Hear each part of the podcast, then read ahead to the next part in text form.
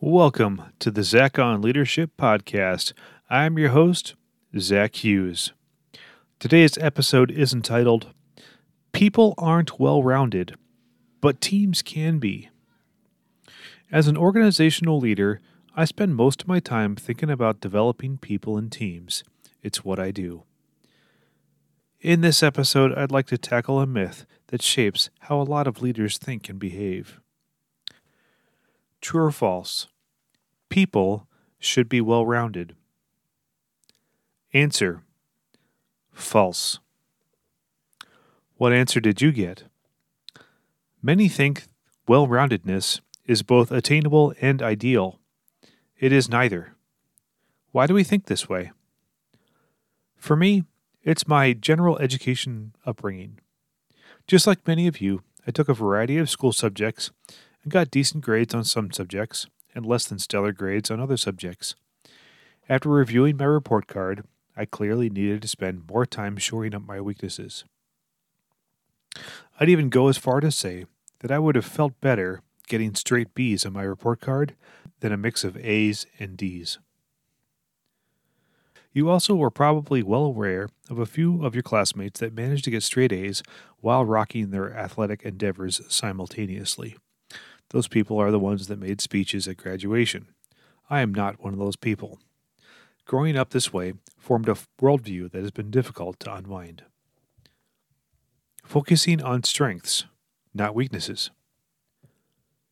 About 20 years ago, I read the powerful book, Now Discover Your Strengths, by Marcus Buckingham. This was the first edition of the popular StrengthsFinder assessment.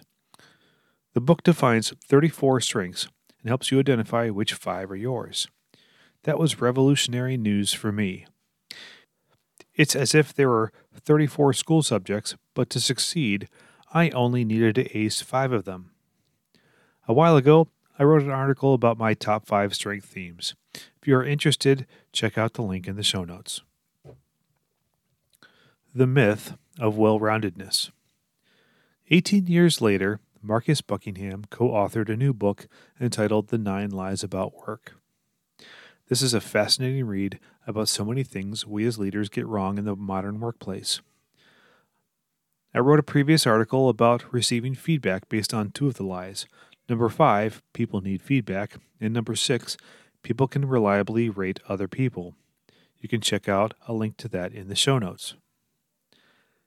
Lie number 4 is, the best people are well-rounded. Even though we are conditioned to believe the lie, I think we are all smart enough to observe reality.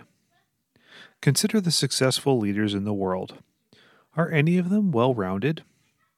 Most of them are exceptional at a few things and mediocre at everything else. Would anyone describe Elon Musk as well-rounded? How about Richard Branson? These leaders have developed their strengths and the world has noticed. The practice of individual development. My team members have individual development plans, and so do I. It's really tempting to take the assessment of our strengths and weaknesses. We check the box on our strengths and put our effort into shoring up our weaknesses, so we look good on paper.